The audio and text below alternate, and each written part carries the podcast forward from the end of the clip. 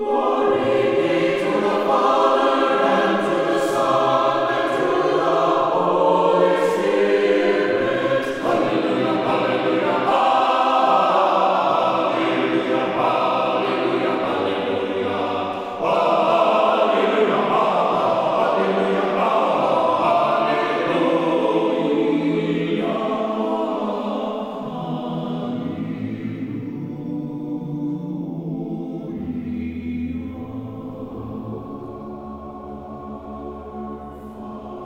Jesus Christ. Annunciation Byzantine Catholic Parish presents Light of the East, a program revealing how the Eastern Catholic churches have nourished the Roman Catholic churches and today's world in profound ways through their histories, traditions, mysteries, and spirituality. Hello, I am Father Thomas J. Loya, pastor of Annunciation of the Mother of God Byzantine Catholic Church in Homer Glen, Illinois, and this is a story of the Eastern churches, an inspiring story of faith, courage, intrigue, mystery, spirituality, dissension, and reconciliation. But most of all, this is an expression of a great experience of faith through a unique divine liturgy.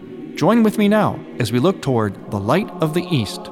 Light of the East is also supported by Eastern Christian Publications, where you can find the prayers of the Catholic Byzantine Daily Office at ecpubs.com and by easternchristianmedia.com a broadband network for you to learn more about the Eastern Catholic Churches. That's Eastern Christian Publications. Glory to Jesus Christ. Welcome to Light of the East. I am Father Thomas Loya, your host. We have entered now the beginning of the liturgical year according to the Byzantine liturgical calendar, not the civil calendar, although it used to be the civil calendar in the Byzantine Empire. It is now just the liturgical calendar in the Byzantine Church, and it begins on September 1st, so we're just getting into it, a few days into it. The very first feast day we have on the calendar, very appropriately, is the feast of the birth of the Mother of God, because that's what gets it all started. That's how Christ came into the world through her, so she had to come into the world first. God took on human form and was like us in every way except sin. So he was born from a woman. He gets his human nature from her. That's why in the icons of the Virgin Mary, in the Byzantine icons, the outer robe that she wears, the predominant one that you see in a Byzantine icon, is the color of uh, like an earthly red. It can be various forms of red, but it's basically a reddish tone, symbolic of like clay, like the, like a redness of the earth.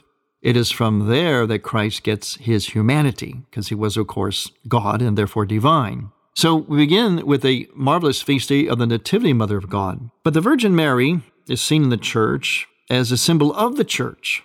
And the church building itself is significant because the church building itself is often seen as the presence of Christ. Has a number of metaphors the presence of Christ, body of Christ, but also symbolic of the Virgin Mary because she herself was a living temple. And when we go to church, especially in the Eucharist liturgy, we were actually going to a temple because a temple is where God dwells and it's where a sacrifice is offered. So the Virgin Mary, because she had God dwelling within her womb, is a mystical tabernacle or temple. And so is the church that we worship in. And everything about that temple, that church, because it represents, and in fact does make present on earth, the very body of Christ mystically, and also is symbolic of the Virgin Mary. Because of that, the church is very important in every aspect of it its art, its architecture. Obviously, something that represents the body of Christ on earth, God, the divine God who became incarnate, is present in a particular way in the temple, in the church and something that symbolizes the Virgin Mary, who herself was a temple, as we've been saying, has to be done a certain way. It has to be done, decorated, designed with its art, architecture, appointments, everything has to be done to a specific and glorious way. And this way is very ancient. And this way is seen in many ancient Byzantine churches. This is why preserving these churches is so significant to our faith because we get to see, we get a standard, a blueprint of how churches should look. It's not just what any architect dreams of. The liturgy and God Himself, the saints, the Virgin Mary, are all beyond us. So when we use our gifts of art, architecture, music, and so on, we use it in a way that's kind of deferential. In other words, we defer to the standards that have been set because what we're doing is not our own thing. The church is not a platform for us to become a famous artist or famous musician, although that happens in sense by default, like Michelangelo. But it is a place in which we use our abilities for the glory of God, that God and His glory takes front stage. This is why iconographers generally don't sign their icons. Basically, you shouldn't know who painted the icons in a church. And that's pretty much the case most of the time, because our gifts, no matter how great, are not to be expressed in a way that is purely individual. In other words, this is my creation, my style. I put my mark on the design of this church or the design of an icon and so on. Yes, there is certainly going to be a personal aspect to it, but that personal aspect has to take a second seat behind the standard. And there is a standard. And there's freedom within the standard, but there's a basic standard about how churches, especially Eastern churches, should look should be designed architecturally, the wedding, the integration of the art, the architecture, the ritual, the gesture, the prayer, all going together, using the five senses. It's all magnificently integrated.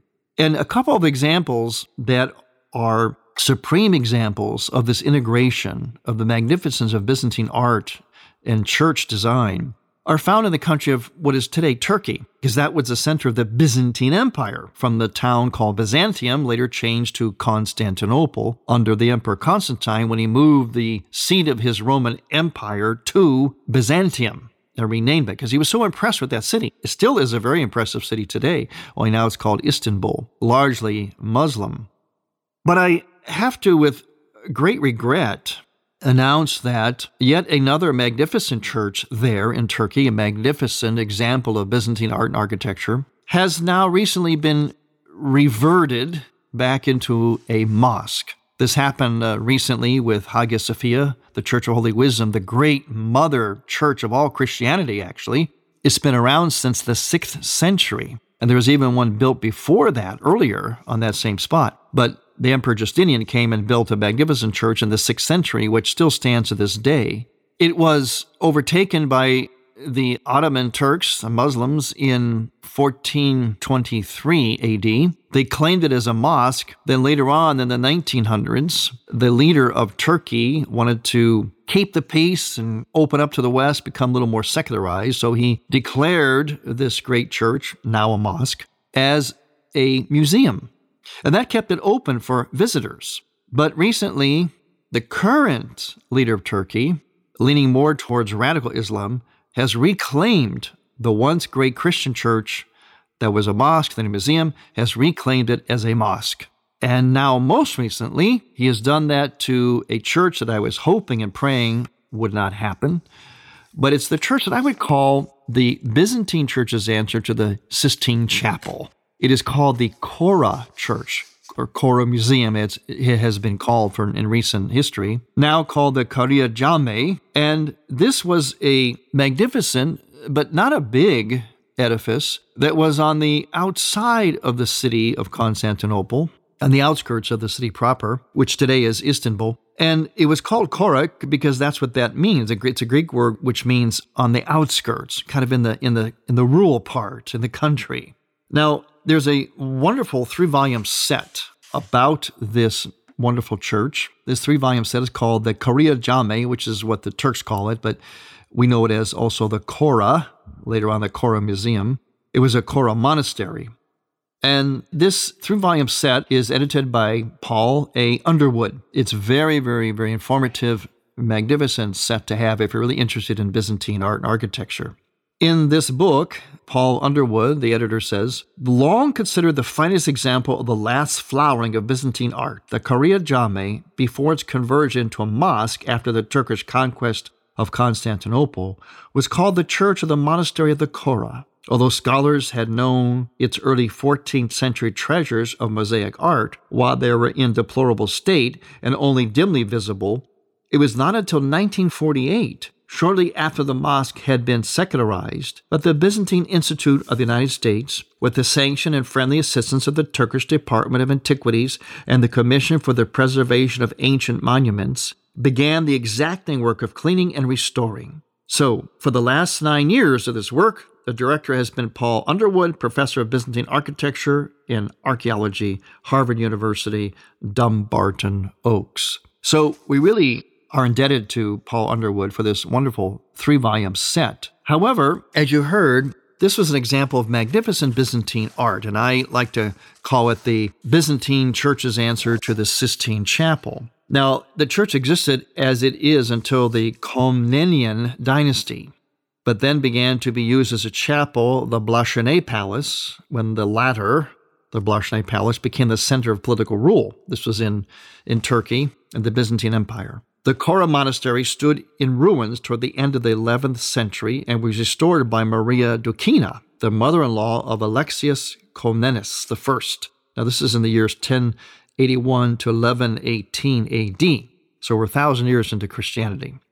It was dedicated then to Christ the Savior. Then it was demolished again and restored by the younger son of Alexius I, Isaac, who had a magnificent grave built for himself in the narthex section of the church. That mausoleum was brought to another monastery in Thrace later on. Now, the Chora monastery was destroyed like all the other buildings of the city during the Latin invasion dating back to 1204 to 1261 AD. This was during the Fourth Crusade, which is a real sore point among Eastern Christians because that's when some Latin crusaders came in with some malintent, looked down their nose at the Eastern churches, and basically ran them out of their own church and took them over and even destroyed some of their churches. We're going to talk more about this magnificent church that sadly has been reclaimed as a mosque, although it was not originally a mosque, it was a Christian monastery. We'll talk more about that when we return. I'm Father Thomas Loya on Light of the East. Light of the East mission is Christianity's reunion, and to tell the story of the Eastern lung of the Catholic Church, we need your support.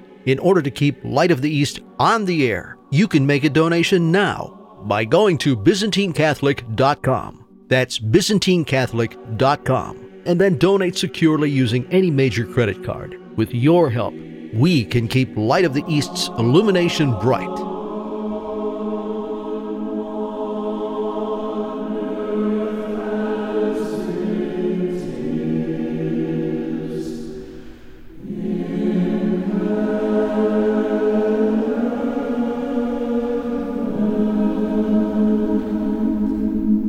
I'm Father Thomas Loya. I invite you to experience Lumen Christi Institute September webinar series Eastern Catholic Theology in Action. Learn about the distinct liturgy, theology, spirituality, and discipline of the 23 Eastern churches in communion with the Roman Catholic Church. This webinar series begins Thursday, September 3rd at 7 p.m.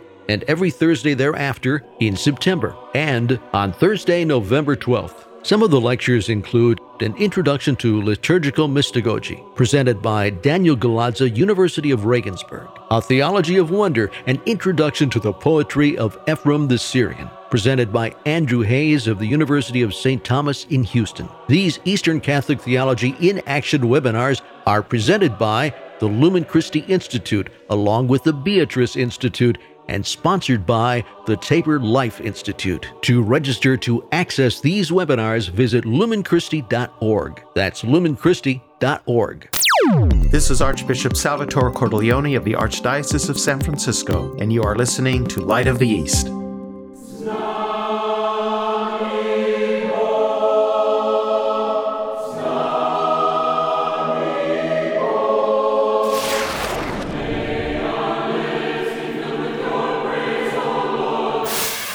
You are listening to the Choirs of Annunciation Byzantine Catholic Church under the direction of Timothy Woods in Homer Glen, Illinois. This is the music you hear on Light of the East and is sung during the sacred liturgy at Annunciation Byzantine Catholic Parish. Order online at ByzantineCatholic.com. All we ask is a donation of $15 or more, which includes shipping and handling, to Annunciation Parish for each Theosis CD.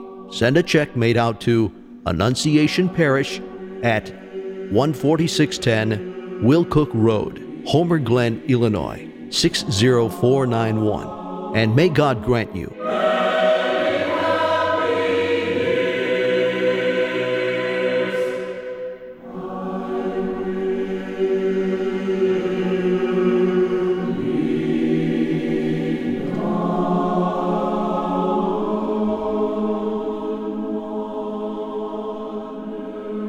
Welcome back to Light of the East. I'm Father Thomas Loya, your host. We're talking about a magnificent, what I call the Byzantine Church's answer to the Sistine Chapel, magnificent church that was turned into a mosque, then a museum, and now recently, sad to say, has become a mosque once again. Now, why am I saying sad to say? Why am I upset about this? Well, there's a lot of reasons. First of all, my background is in art. I'm a student and practitioner of Byzantine art as well. So I have a certain feel, I've been to this magnificent church, as well as Hagia Sophia, stood before this artwork in absolute awe, wondering who were these people that were this inspired to make this kind of art? Who were these geniuses? I mean, truly, it is just as awe inspiring as the Sistine Chapel, only on a smaller scale and not as well known. But still, the quality is something that had to have been inspired by God. Trust me, I'm an artist. I know what I'm looking at. I can make this kind of evaluation of art. But also because this was a Byzantine church, it was a Byzantine monastery. It was taken as the spoils of war when the Ottoman Turks, the Muslims, came in and conquered Constantinople in the 15th century. They've been trying to take over Europe for centuries. They've been repelled several times by the Austro Hungarian Empire, which was a very Catholic empire, and they were repelled miraculously several times through the intercession of the Virgin Mary. We're not talking about people who are Muslim. Many of those people, many, many of them are very sincere, very devout. How I wish many Christians had their kind of devotion. And wouldn't it be wonderful to have that kind of devotion if those people converted to the Christian faith? They would certainly make a tremendous contribution because of their zeal. But Islam is, quite frankly, we would see it as a Christian heresy. It does not acknowledge Jesus Christ as God and as the Son of God. It does not acknowledge God as Trinity. So there was a problem with it. And it was our church. That it was taken from us. And now, once again, the access to it is limited for us because it's now a mosque. Whether they'll keep these churches open enough for the public or in a limited way, we don't know yet. But Islam does not use images other than just decorative floral kind of images, designs, no no images of persons like saints or angels and Christ and so on. And so when they take over what are Christian churches, they tend to whitewash over, eliminate, or at least cover over what is oftentimes magnificent artwork. And this is my concern right now about these two great churches, Hagia Sophia and the Chora Church, both in what is today Istanbul, originally Constantinople, and before that Byzantium. Two of the most magnificent examples of Byzantine art architecture on earth, and they're ancient. And it would just be so sad, so tragic to see that magnificence, art and architecture inspired by God to the hands of devout, gifted Christians to see that destroyed or covered up. So, yes, I am concerned and I need to say it. I would be remiss. I am a Byzantine Christian. I'm a Byzantine Catholic. I'm an artist. I do Byzantine art. So I have all kinds of reasons to be concerned here and to make this statement.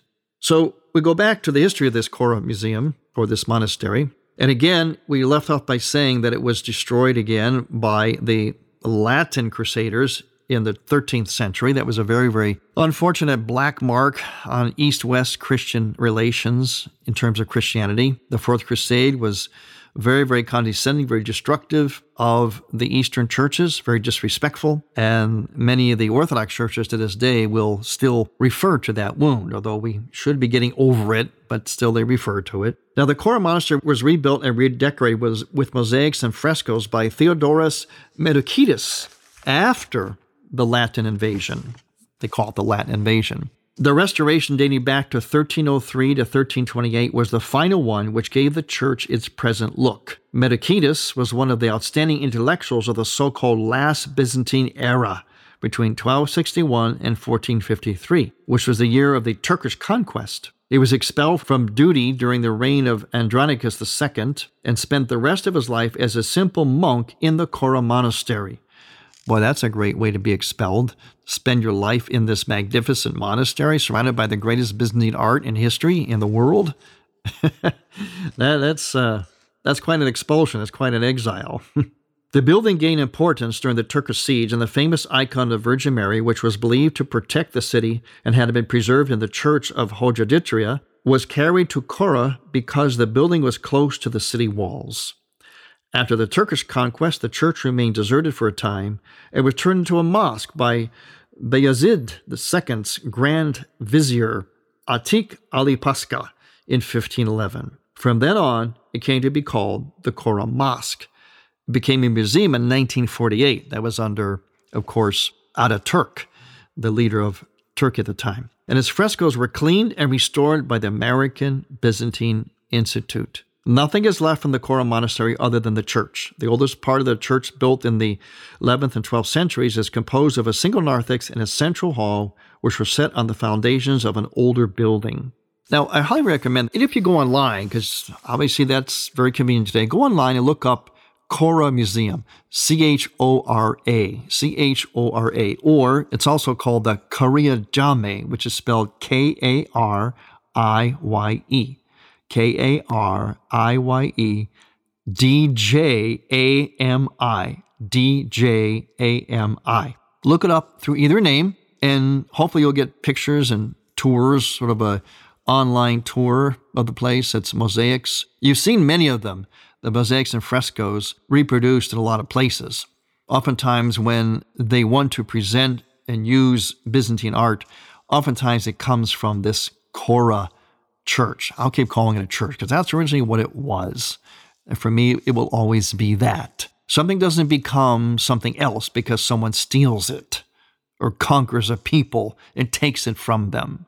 I'm sorry. It should always be seen. It will always be seen to me as a magnificent Byzantine monastery, a holy place.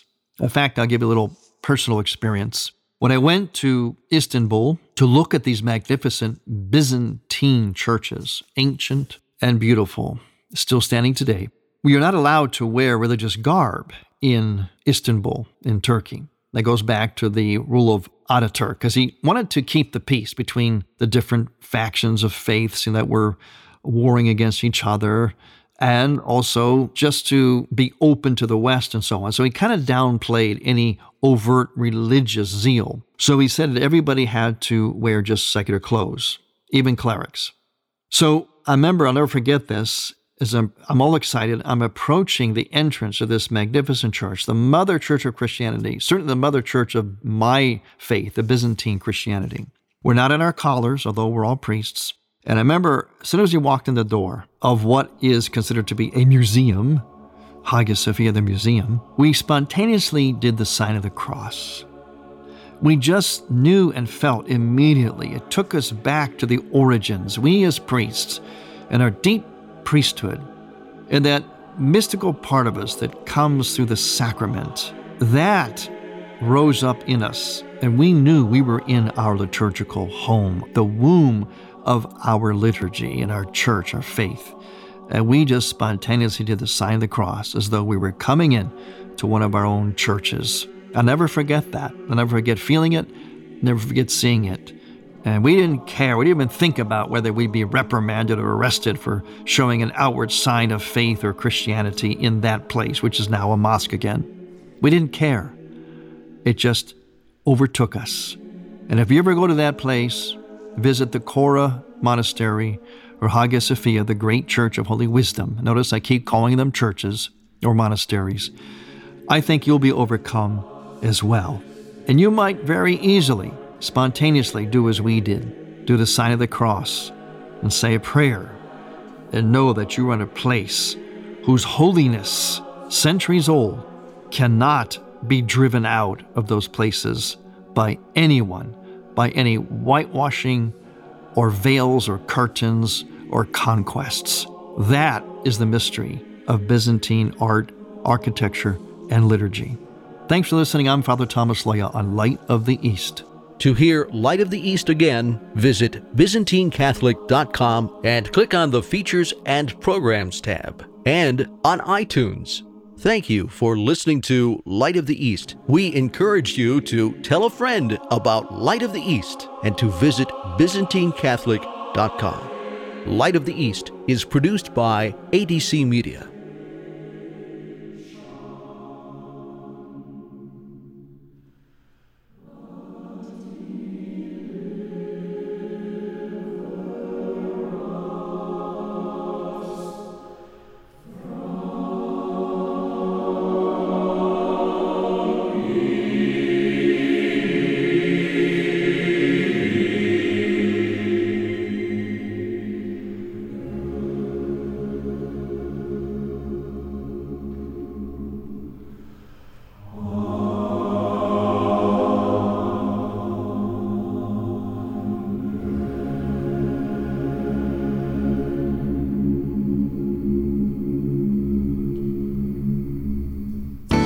Listeners to Catholic radio, I think, benefit most, at least initially, from what I call remedial catechesis. What Catholic radio does is it uh, becomes an echo chamber for the teaching authority of the Catholic Church.